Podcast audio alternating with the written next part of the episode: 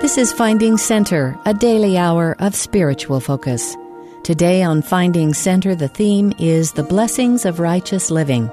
In the first half, Spencer J. Condie shares his address, A Disposition to Do Good Continually.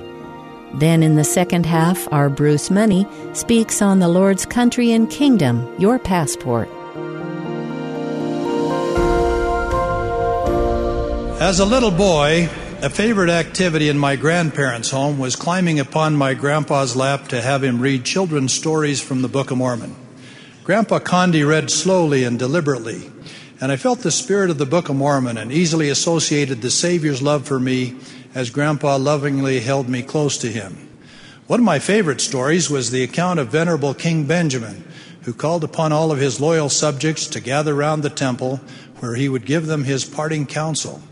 He reminded the people four times that he had received the text of his talk from an angel of the Lord, and the speech he delivered is one of the greatest in all of Holy Writ. At the heart of King Benjamin's benedictory address was the atonement of Jesus Christ. Though the Savior would not be born on earth for another 124 years, King Benjamin spoke as though Christ had already come among them. He described the Savior's future earthly mission in detail of how he would suffer temptations and pain of body, hunger, thirst, and fatigue, even more than man can suffer, except it be unto death. For behold, blood cometh from every pore, so great shall be his anguish for the wickedness and the abominations of his people. And he shall be called Jesus Christ, the Son of God, the Father of heaven and earth, the Creator of all things from the beginning. And his mother shall be called Mary. And lo, he cometh unto his own, that salvation might come unto the children of men, even through faith on his name. As Benjamin concluded the sermon given him by an angel, the multitude fell to the earth as they viewed themselves in their own carnal state. And they cried aloud with one voice, saying, Oh, have mercy, and apply the atoning blood of Christ, that we may receive a forgiveness of our sins and believe in Jesus Christ, the Son of God. It came to pass that after they had spoken these words, the Spirit of the Lord came upon them, and they were filled with joy, having received a remission of their sins. Being filled with joy is one of the reassuring hallmarks that we have received a remission of our sins. Alma taught that wickedness never was happiness, and this statement is akin to the predictability of the law of gravity. It is virtually impossible to be filled with joy while we are entertaining evil thoughts and wicked practices. Alma taught the inhabitants of Zarahemla that a mighty change of heart should be reflected by the image of Christ in their countenances. Now, some of us, myself included, were born with a face that only a mother could love. But it can still be a happy face. My face is no shining star, there are others handsomer by far. But my face, I don't mind it because I'm behind it. It's you folks out there get the jar. One of the signs of having received a remission of sins is a joyful heart and a cheerful countenance. A second sign of receiving a remission of sins is reflected by the peace of conscience which Benjamin's people experienced because of the exceeding faith which they had in Jesus Christ who should come. As an old man, my list of past sins is so long I cannot begin to remember them all. But the list is so long I can't forget them all either. But I can remember them with a peace of conscience. Benjamin assured his listeners that as ye have come to the knowledge of the glory of God, or if ye have known of his goodness and have tasted of his love, and have received a remission of your sins, then ye shall always rejoice and be filled with the love of God and always retain a remission of your sins. Hearts filled with love become a third confirmation that our sins are forgiven. A heart filled with love has no room for discouragement or doubt, fear, hatred, vengeance, envy, lust, or greed, because a heart full of love is full. King Benjamin describes a fourth indicator of retaining a remission of our sins, and that is we will not have a mind to injure one another, but to live peaceably. Not having a mind to injure one another is reflected by our overcoming even the very inclination to put others down, to tell jokes defaming a given ethnic group, or to speak of a roommate or spouse or any others in unflattering terms. Brother David M. Sorensen has been engaged in counseling and marital therapy for many years. He once told me he has seen hateful, hurtful marriage relationships turn on a dime when couples merely agree to be kind to each other for a day, a week, a month, and then a lifetime. A fifth hallmark of retaining a remission of our sins is that we will not suffer our children that they go hungry or naked, and neither will we suffer that they transgress the laws of God and fight and quarrel one with another. But we will teach them to walk in the ways of truth and soberness. We will teach them to love one another and to serve one another. Franklin Don Wadsworth was an enterprising young man from Nevada who met a beautiful, lovely young woman from Salt Lake City by the name of Sylvia Hinckley. They were soon married and were blessed with 11 children, seven sons and four daughters. When the youngest son, David, was seven years of age, his lovely mother died suddenly at age 49. Notwithstanding this tragic and untimely loss, the Wadsworth children rallied round their heartbroken father, providing great comfort to him and to each other. Then, just 17 months later, not long after David was baptized, his father died at age 56, leaving eight unmarried children at home. The relatives counseled together, and it was decided that one uncle and his wife would take some of the children into their home, and another uncle and aunt would care for the rest of the children in their home. At this point, the Wadsworth children met in family council, with the oldest son, Franklin Brent, taking charge. The children unanimously agreed that their deceased parents would not want them to be separated and unable to see each other frequently during their formative years. Their parents had taught them to serve one another and to be responsible for one another, so they declined any outside help. The members of the extended family agreed to stand back and let them give it a try. Lark was in her third year in high school and the school allowed her to take all of her classes early in the day so she'd be home in time to welcome the younger children when they arrived home from school. Valerie was in the process of graduating from college, and she found a job nearby and helped with the younger children for the first year. Scott was a returned missionary, and he worked the family farm and commuted to Cedar City, where he attended college. All of the children eventually went to college, and all of the sons served missions. At the point at which there were only two remaining children living at home, David, then 14, and Charlotte, 17, they were invited by their older sister Terry and her husband Laurel Blake to live with their family. Though Don and Sylvia Wadsworth were snatched from their mortal existence prematurely, they had taught their children by precept and example that true joy comes from loving and serving others and placing the needs of others above their own. Now, in post mortality, Don and Sylvia claim a rich posterity of 106 grandchildren and 80 great grandchildren. A sixth measure of our remission of sins, according to King Benjamin, is that we will succor those that stand in need of our succor, that we impart of our substance to the poor, feeding the hungry, clothing the naked, visiting the sick, and administering to their relief. In this regard, giving generous fast offerings and emulating the lifelong ministry of our beloved President Thomas S. Monson readily come to mind. At the conclusion of King Benjamin's forthright counsel, the people all cried with one voice, assuring him, We believe all the words which thou hast spoken unto us, because of the Spirit of the Lord God omnipotent, which has wrought a mighty change in us or in our hearts, that we have no more disposition to do evil but to do good continually. This is the test of retaining a remission of our sins.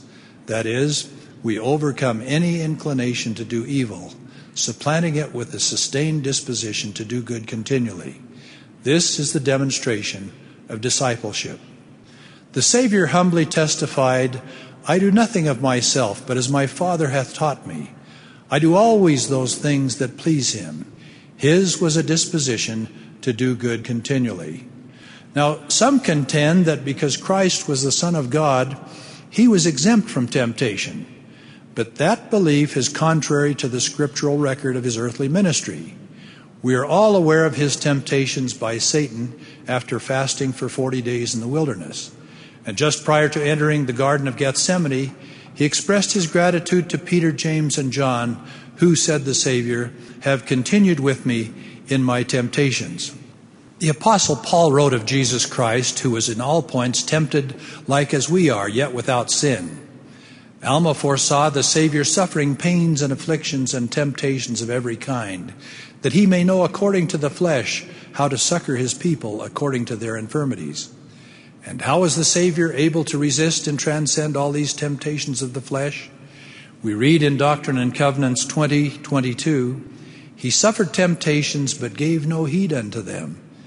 Because of the Savior's divine disposition to do good continually, no temptation nor bitter cup could distract him or dissuade him from performing his divine mission.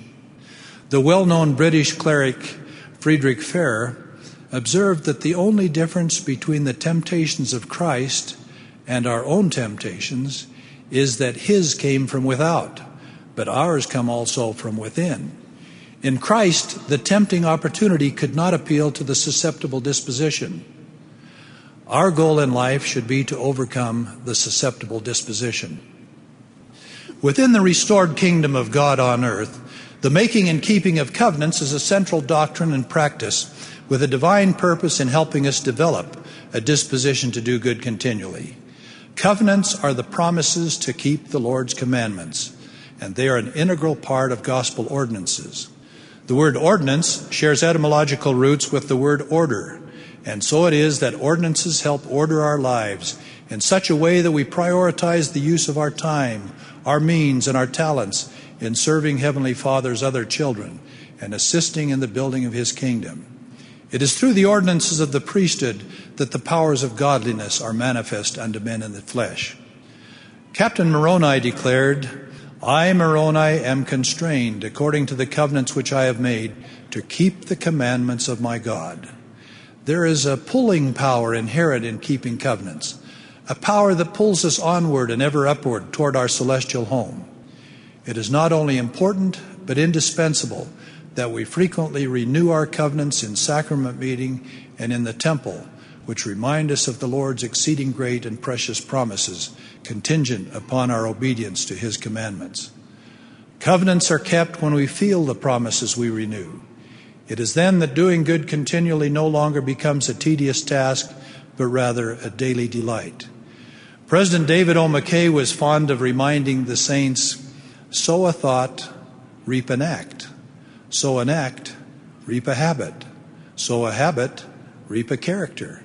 Sow a character, reap a destiny. 25 years ago, Heiko Mazurik was a young German music student in Vienna, Austria. One day he was walking down the street when a Book of Mormon display caught his eye. So he stopped to talk with the missionaries, and they gave him a copy of the Book of Mormon. He began to read it and to accept the missionary discussions, and eventually he was baptized.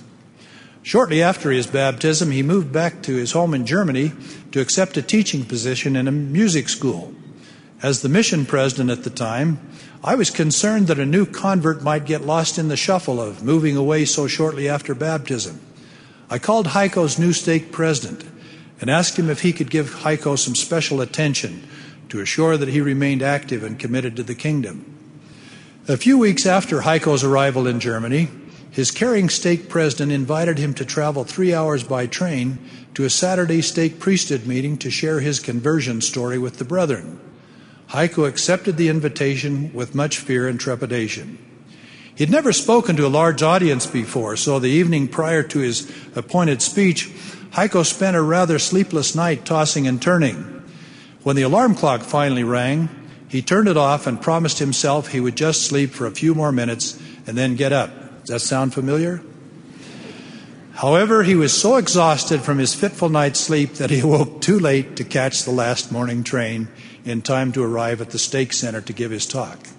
He hurriedly dressed and rode his bike to the small airport outside of town, and although he was a financially struggling musician, he chartered a small plane for $400 to fly him to his destination. The stake president phoned me in Vienna after the meeting and described how Heiko arrived all out of breath.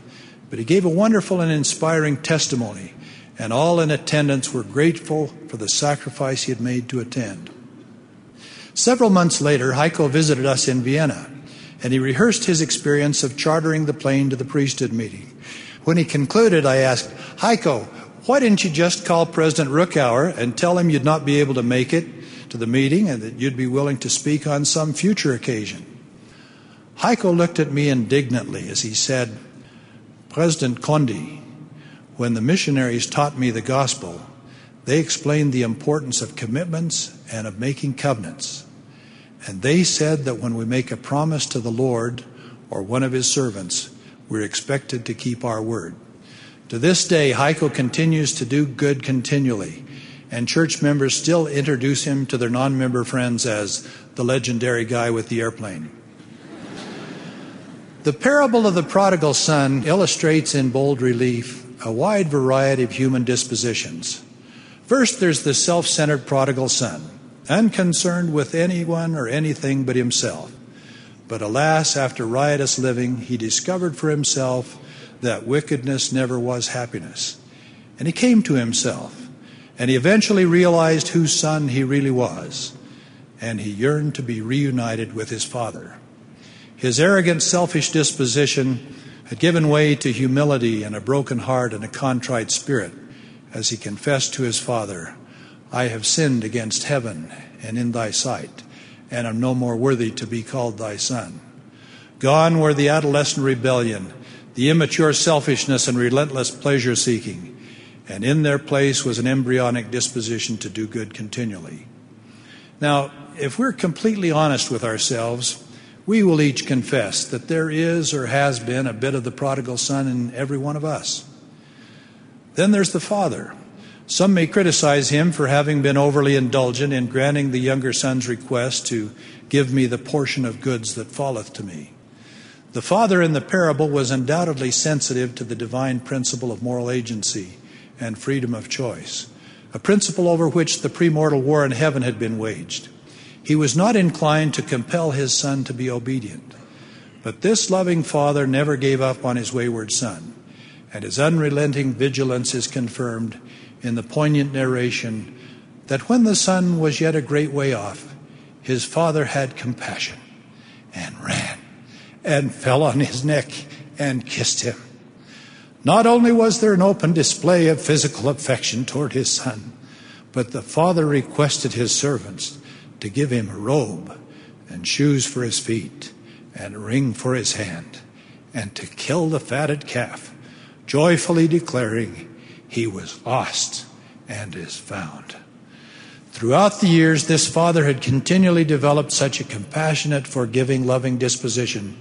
He could do nothing else but love and forgive.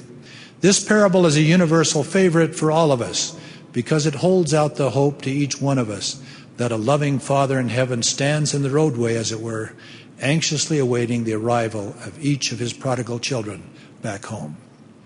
And now to the older, obedient son, who protested to his forgiving father, Lo, these many years do I serve thee, neither transgressed I at any time thy commandment. And yet thou never gavest me a kid that I might make merry with my friends. But as soon as this thy son was come, which hath devoured thy living with harlots, thou hast killed for him the fatted calf. Just as there may be an element of the prodigal son in each of us, it may also be the case that every one of us is tainted with traits of the older son.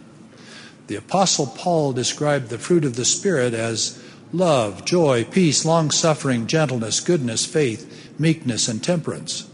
Well, it may well be that the older son had indeed been obedient to his father Beneath the obedient surface was seething subterranean self righteousness and a disposition to be judgmental, covetous, and totally lacking in compassion. His life did not reflect the fruit of the Spirit, for he was not at peace, but rather greatly distressed at what he perceived to be gross inequity of treatment. The mighty prophet Ezekiel taught that if a righteous man trust to his own righteousness and then commit iniquity, and all his righteous acts shall not be remembered. But if the wicked turn from his wickedness and do that which is lawful and right, he shall live thereby. Yet ye say, The way of the Lord is not equal or equitable. O ye house of Israel, I will judge you everyone after his ways. This great prophet taught the people that the righteous judge of us all is not computing a running total of all of our good deeds from which all of our evil deeds will be subtracted. Rather, we will be judged after our ways, our way of life, and our dispositions to do good or evil. In 2005, the CEO of a large business corporation was sentenced to 25 years in prison for defrauding his company and its shareholders of $11 billion. His defense attorney pointed out that over the years his client had contributed $95 million to charitable causes. And then the attorney asked the judge, If you live 60 some odd years and you have an unblemished record and you have endless numbers of people who attest to your goodness, doesn't that count? Ezekiel would likely respond that actually those good deeds do not count for much, because overshadowing all of the good deeds of the distant past, like the mission in Taiwan or Texas, are the more egregious dark deeds of the recent past. King Benjamin would perhaps share the observation that this particular individual still had an unfettered disposition to do evil on a grand scale. He had inflicted great suffering upon numerous employees, shareholders, and clients whose trust had been betrayed at a terrible personal cost to each of them. In the process of becoming, he had become a crook. As a second prophetic voice, Elder Dallin H. Oaks teaches us that testimony involves believing and feeling, whereas conversion includes doing and becoming. To quote Elder Oaks, the final judgment is not just an evaluation of a sum total of good and evil acts, what we have done. It is an acknowledgement of the final effect of the, our acts and thoughts, what we have become. While serving in the South Pacific, I received a letter from the First Presidency with an assignment to travel to Fiji and to deliver a letter to Taniela Wakolo, President of the Nausori Fiji Stake. After I handed the letter to him, he read aloud the call from the First Presidency to serve as an Area 70, and tears flowed freely from his cheeks and those of his lovely wife, Anita. After discussing with him the nature and duties of his new calling, I observed a tattoo on Brother Wakolo's large right hand. Now, tattoos are very common throughout the South Pacific, and long before he had joined the church, Taniela had the back of his hand tattooed with a large garish design. I said, Brother Wakolo, in your new calling as an Area 70, you're going to be speaking to the youth on many occasions. I would suggest before such meetings that you put a large band aid on the back of your hand to cover your tattoo. It's hard to discourage our youth from getting tattoos when the speaker has one himself. He smiled a broad smile and with a radiant expression he said, I'll take care of it. I want to be a good example. A few weeks passed, and the next time we met, his hand was heavily bandaged as if he were preparing for a boxing match. I asked, What in the world happened to you? He smiled with glistening eyes and said, I followed your counsel and had the tattoo removed. Was it laser surgery? I asked. No, he replied with a big smile. They don't remove tattoos with lasers in Fiji. I had it surgically cut out. A month later, Elder Wakolo and I were assigned together to reorganize a stake presidency in American Samoa. As we met at the airport, I immediately noticed an unsightly scar on the back of his hand where the surgeon had removed several square inches of skin and then very crudely sutured the gaping wound closed. This had not been performed by a plastic surgeon. I apologized for having been the cause of the large scar on the back of his hand. He responded with a radiant Christ like countenance. Not to worry, President Condie, this is my CTR ring. Now the Lord knows where I stand. I'll do anything the Lord asks of me. Elder Wakolo has become a disciple who keeps his covenants and strives to do good continually. My precious young brothers and sisters, I invoke the blessings of heaven upon each and every one of you of the rising generation and pray that your righteous thoughts and deeds will overcome any susceptible disposition to do evil, and that the Holy Spirit will be your constant companion in helping you to develop a disposition to do good continually. In the name of Jesus Christ, amen. You've been listening to Finding Center. Our theme today is the blessings of righteous living. We've just heard from Spencer J. Condie. After the break, we'll return with R. Bruce Money for the Lord's Country and Kingdom, Your Passport.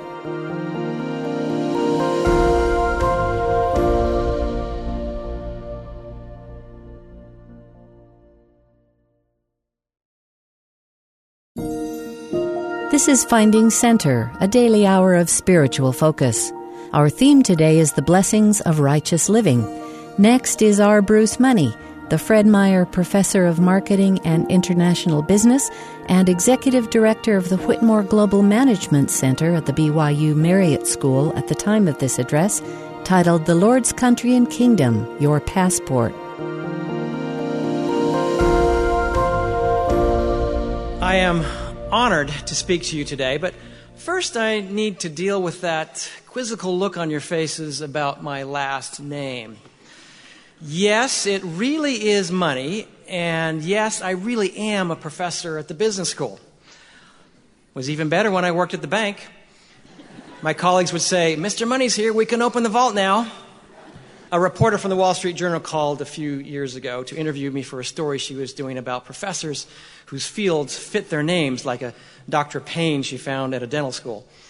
She asked, but I assured her I was not going to name a daughter Penny. The story was indeed published on the front page of the Wall Street Journal as one of those fun stories. So there you have it, how I managed to use up a few minutes of my fame in this life. Now we can move on. Devotionals are a special part of being at BYU, and I commend you for taking advantage of the opportunity to learn and to grow, in spite of the fact I'm the one speaking today. Devotionals help you think about the difference between things that are really important and things that are not. So when I was asked to speak, I asked my kids, several of whom are BYU students, what should I talk about? We were at the dinner table my nephew was visiting, and he said, Hey, that's easy. If you want to play to the crowd, just talk about dating. Well, I'm not going to talk about dating, but I am going to talk about something very important to me, and I believe it's important to you, and that is how you, as a member of this global church, can stay within the borders of and be a strong citizen of the Lord's, quote, country and kingdom, end quote, a phrase I'll explain a little later no matter where you come from or travel to Moscow, Russia, or Moscow, Idaho, or any one of the 17 small towns in the U.S. named Paris, even the one in France. Like citizenship in temporal countries, you need a passport for the Lord's country and kingdom. I will talk about how to stamp that passport and keep it valid. Before doing that, however, may I say just a word about getting out of Provo? If the world is our campus, then we need to get out there on that campus. Serving as the director of the Global Management Center, I oversee the international activities of the Marriott School. I love BYU international experiences. Just a few weeks ago, I attended the reunion of the London Study Abroad program, in which I was a student. That program started 33 years ago this month. And amazingly, many of us still keep in touch. I've directed many study abroad programs of my own. And as a faculty member, I love to see the growth in students as their horizons expand.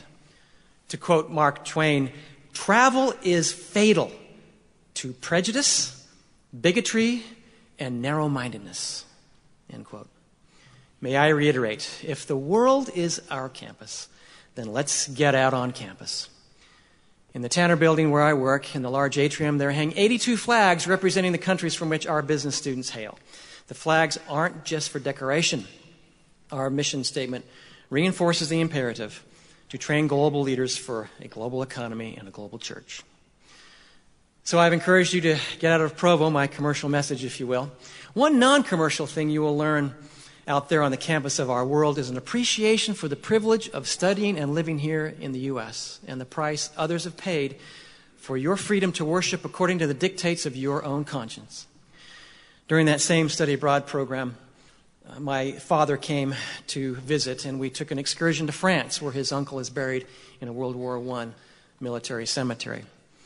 The young Lars Lester Larson, big brother to my dad's mother, was sent to France as a private in September of 1918 and was last seen alive filling his, small, his canteen in a small creek before enemy artillery fire set in. He was killed just weeks before the armistice. The blue star on the banner in the Larson's living room window, a national tradition which indicated a son who was serving in the military, was changed to gold the sign that a son had died in combat. His mother was heartbroken and fell ill. Her health never recovered. After the war, the government organized a trip overseas for those Gold Star mothers of soldiers buried in Europe to visit the graves of their sons. She died the day the ship set sail from New York. So my father and I were the first two relatives ever to visit his uncle's gravesite to dedicate it for a glorious resurrection.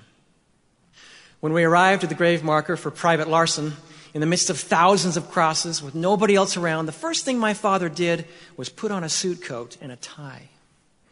He said, Son, we are here to dedicate a grave, a priesthood duty.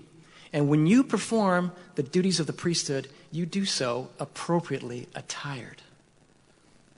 After his dedicatory prayer, he said, Grandmother would be happy.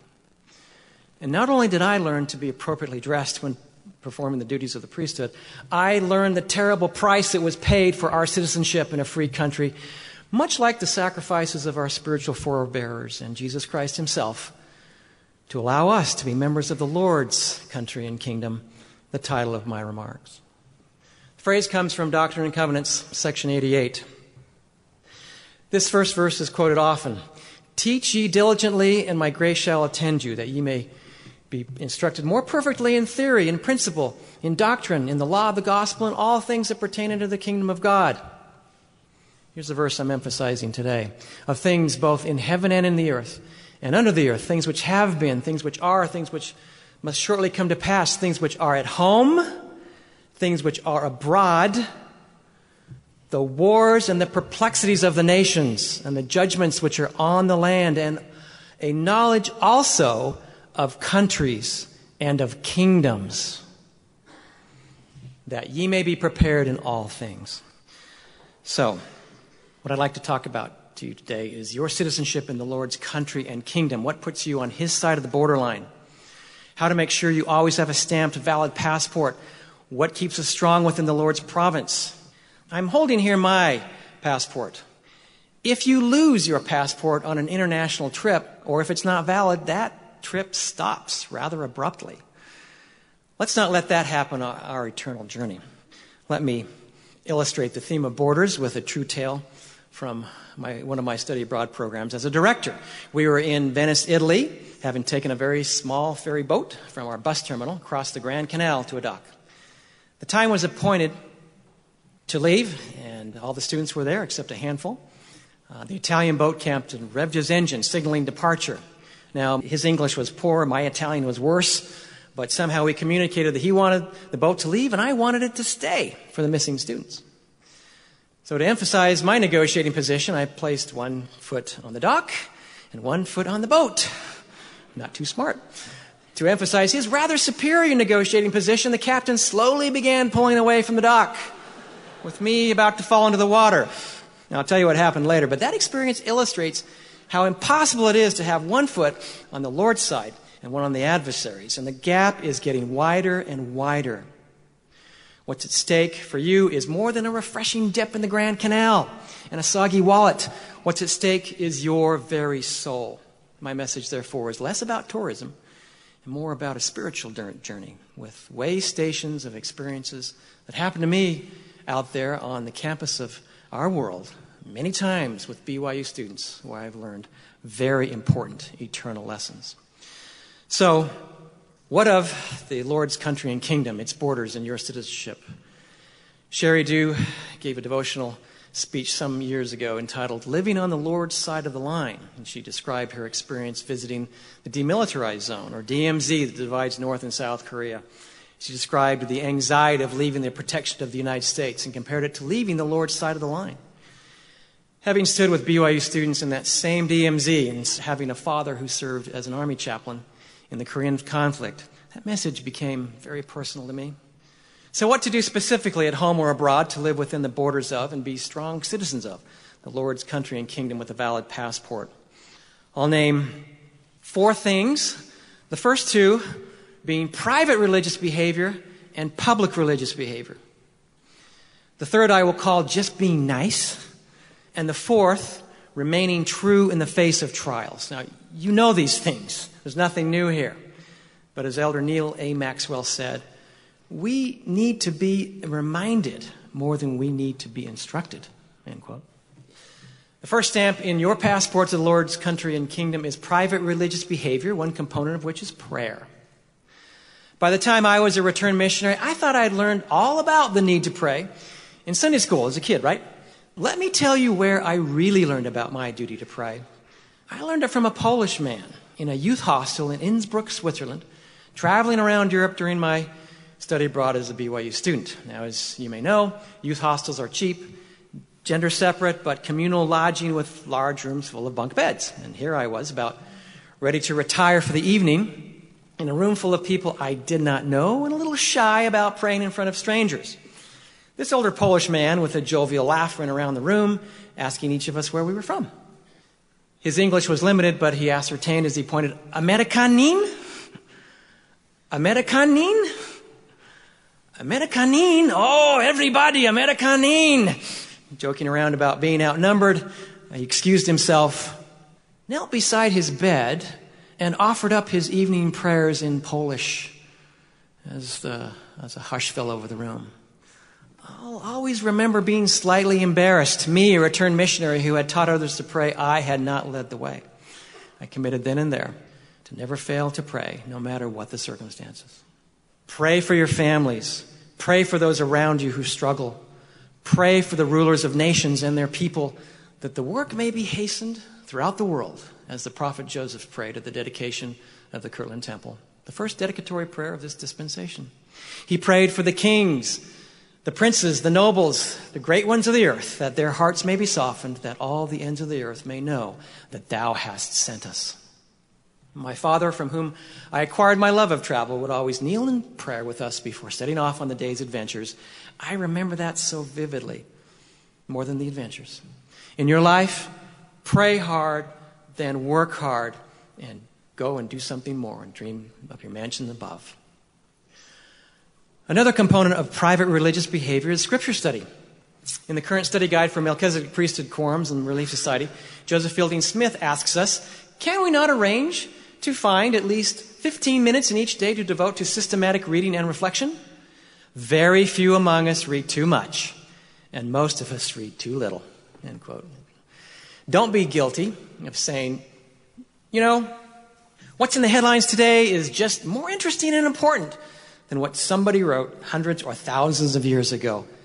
It is not. Scriptures are somebody's spiritual journals, and those somebodies are prophets of the living God. Temple worship is another aspect of religious behavior to stamp your passport to the Lord's country and kingdom. As a family, one thing we like to do abroad is visit temples from Hong Kong to Switzerland and closer to home. Every time a new temple holds an open house, we try to go with all of our children, younger and older. As we gather in the celestial room, we try to make the point that we only have one goal in life as their parents to see all seven of our children and their spouses eventually back in a temple celestial room someday. Because if we get that head start, maybe just maybe, our whole family will be back in the presence of our Heavenly Father in the celestial kingdom. And if your family is like ours, I can guarantee you your parents feel the exact same way. The temple is the mountain of the Lord, and all nations shall flow unto it. Temples are certainly within the boundaries of the Lord's country and kingdom, and your recommend is a passport stamp. The last element of private religious behavior I'll mention is to follow the prophets. We sustain 15 of them on the earth today. About two years ago, I stood in a, the church in Copenhagen, Denmark, where stands the original Christus statue by the Danish sculptor Thorvaldsen. Around the chapel also stand statues of Christ's 12 apostles. President Spencer W. Kimball visited that church in 1975, accompanied by several members of the Quorum of the Twelve. President Kimball said to a kind maintenance worker pointing to the statues, These are the dead apostles. Then, pointing to his brother, he said, Here we have the living apostles. Elder Packer is an apostle. Thomas S. Monson and L. Tom Perry are apostles, and I am an apostle. We are the living apostles. The custodian, who up to that time had shown little emotion, was suddenly in tears. Incidentally, exact replicas of these 12 statues will greet guests in the new Rome Temple Visitor Center. So, in addition to private religious behavior. The second passport stamp for the Lord's country and kingdom is public religious behavior. This includes service to others. Now, countless talks have been given on service, and not to make you feel even more guilty that you are not out right now mowing somebody's lawn, but to uh, keep it top of mind, the poet Milton said, quote, Our voluntary service God requires.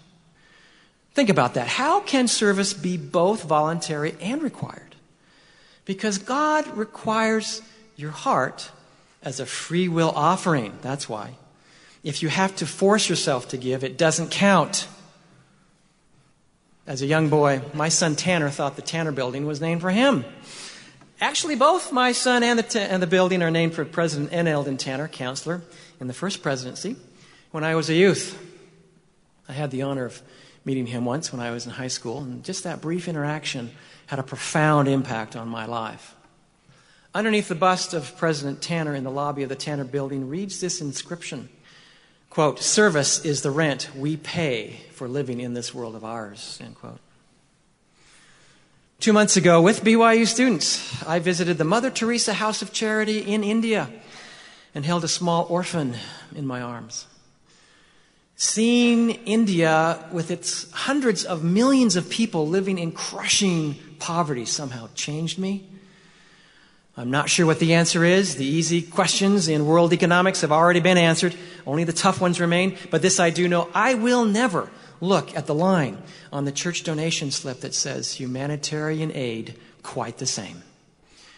We who have been given so much, we too must give. Let's all pay generous fast offerings and other offerings. I have seen places where our contributions will go far and wide. Another aspect of public religious behavior is fulfilling church callings, whatever or wherever they may be. My favorite example President J. Reuben Clark Jr. had just served as first counselor to two presidents of the church when he was sustained as second counselor to President McKay.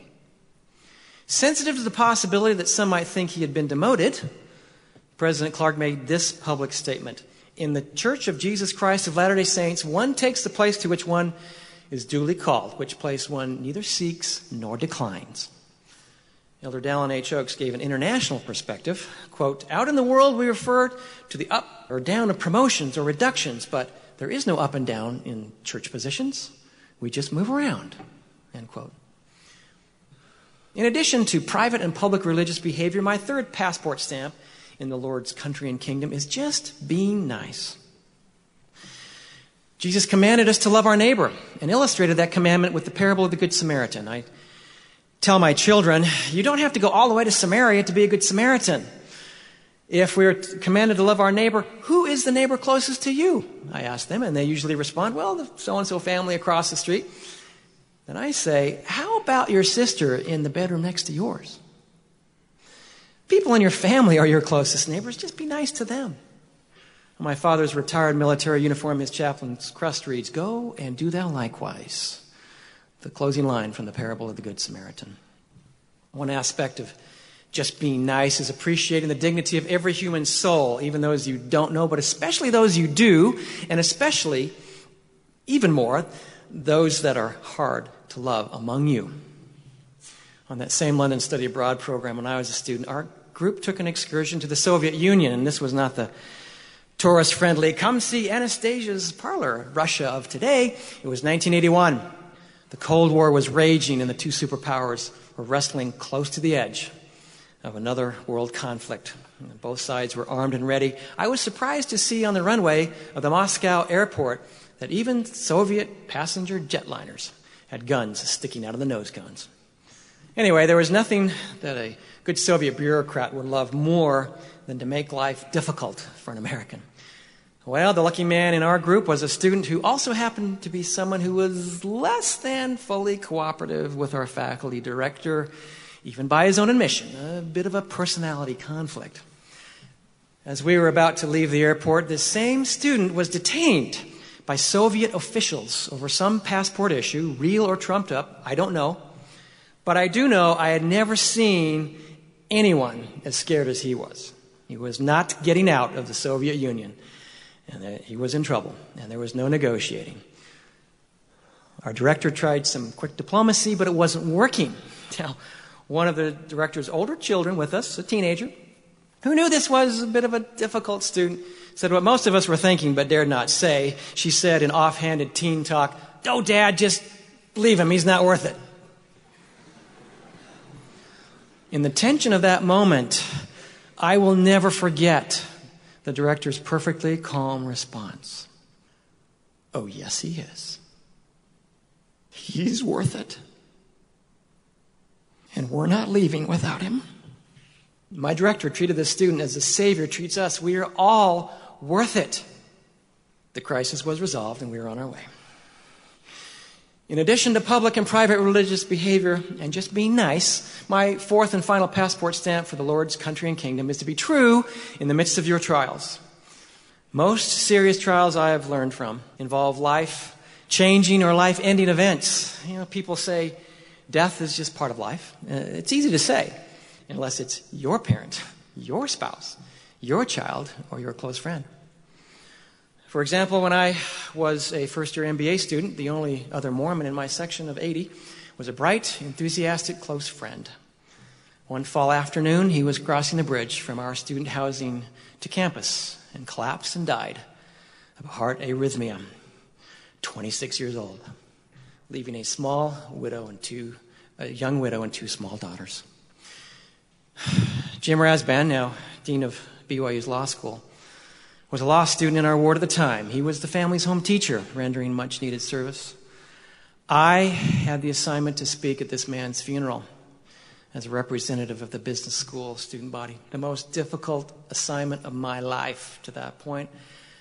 I learned for the first time in my short 20 something years that life is precious, life is fragile, and the question becomes not why our loved ones suffer and why they are called home when they are, but how.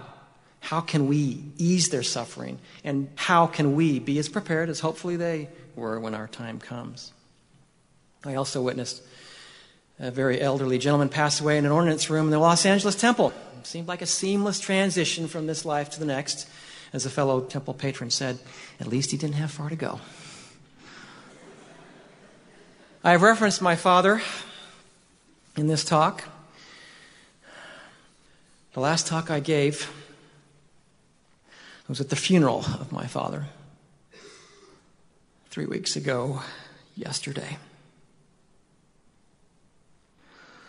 There's an old church movie, Man's Search for Happiness, that states, Life's greatest test comes with the death of a loved one. End quote. That's when you are faced with what your faith really is. I have faith. I will see my father again someday. But most trials aren't as spectacular as life and death, literally. Most come in the daily struggle, just to keep plugging, as my grandmother, my father's mother, from Spanish Fork would say. So, to recap, these four things private religious behavior, public religious behavior, just being nice and enduring your trials well will stamp your passport to the Lord's country and kingdom and keep it valid. But I can almost hear the refrain rising from the audience. Oh, come on, Brother Money, these are the Sunday school answers. Or, hey, if we got all that when we were sunbeams, that's great. If we didn't, aren't you about 20 years too late? True, my young friends, these are the Sunday school answers. But let me say something here and now. The longer I live, the more funerals at which I speak, the more I have come to realize that the Sunday school answers are the answers. Let me repeat that. The Sunday school answers are the answers. So listen up in Sunday school. Passport in hand, stamped with the four things I've discussed today. The other things you will learn wherever pure gospel doctrine is taught, and it will land your soul, yea, your immortal soul, quoting Helaman, in the kingdom of heaven to go no more out, end quote. As much as I love travel, when I arrive there, I'm not interested in leaving that country. I will retire my passport. Therefore, don't ever let your passport to the Lord's country and kingdom lapse. You, if you do, you'll find yourself outside its borders, or at least trying to straddle them, which means I need to finish my story on the Venice boat dock. The distance between my one foot on the dock and one foot on the boat slowly became wider and wider. It was clear the boat captain was not going to hold the boat for my students, and I was not going to leave without them. My legs continued to spread, my blood pressure went up, and my dear wife and students on the boat screaming. I thought of something out of a Marx Brothers or Charlie Chaplin movie, or how about a great YouTube video, watching me plop into the brink. I heard the sounds of my rescue thundering down the alleyway, and the remaining students clambered over the dock and jumped a few ever widening feet onto the boat. The boat captain and I are not exactly on each other's Christmas card lists, but I did get all the students back on board, and he made it back to pick up more passengers. We cannot have one foot in God's kingdom and one in Babylon, whose standards are ever distancing themselves from the values we hold so precious at BYU and its sponsoring institution. Again, quoting Elder Maxwell, we cannot have our primary residence in Zion and keep a summer cottage in Babylon. So take a few moments before school starts this fall and commit to do whatever it takes to be a strong citizen of the Lord's country and kingdom with both your feet in it, your valid stamped passport firmly in your grasp, engage in private as well as public religious behavior. Just be nice and stay true in the face of trials. If you do these things, you'll have no need to wonder if you're going to make it. You will. And by make it, I mean completing your BYU education, starting your careers of professional accomplishment and service, raising with your eternal mate righteous families of your own, leading them and leading God's kingdom into the generations to come. I'll conclude with one of my favorite scriptures from Doctrine and Covenants, section 90, 24 and 25. Search diligently, pray always, and be believing. And all things shall work together for your good, if ye walk uprightly and remember the covenant wherewith ye have covenanted one with another. It's all about that covenant. We can all make it. And all things shall work together for your good. Not just some things, not most things, not all things just on Tuesdays and Thursdays. All things shall work together for your good. I testify that God is a loving Heavenly Father who is concerned about the daily details of your life. Jesus Christ lives and loves us dearly. He is the Savior of the world, the whole world. Which world is the campus of this special university? I so testify. In his name, Jesus Christ. Amen. You've been listening to Finding Center. Join us every weekday for an hour of inspiration and spiritual focus. Today's theme was the blessings of righteous living with thoughts from Spencer J. Condie and R. Bruce Money. Find links to the full text, audio, and video of these addresses at byuradio.org slash finding center. Finding Center is a production of BYU Broadcasting.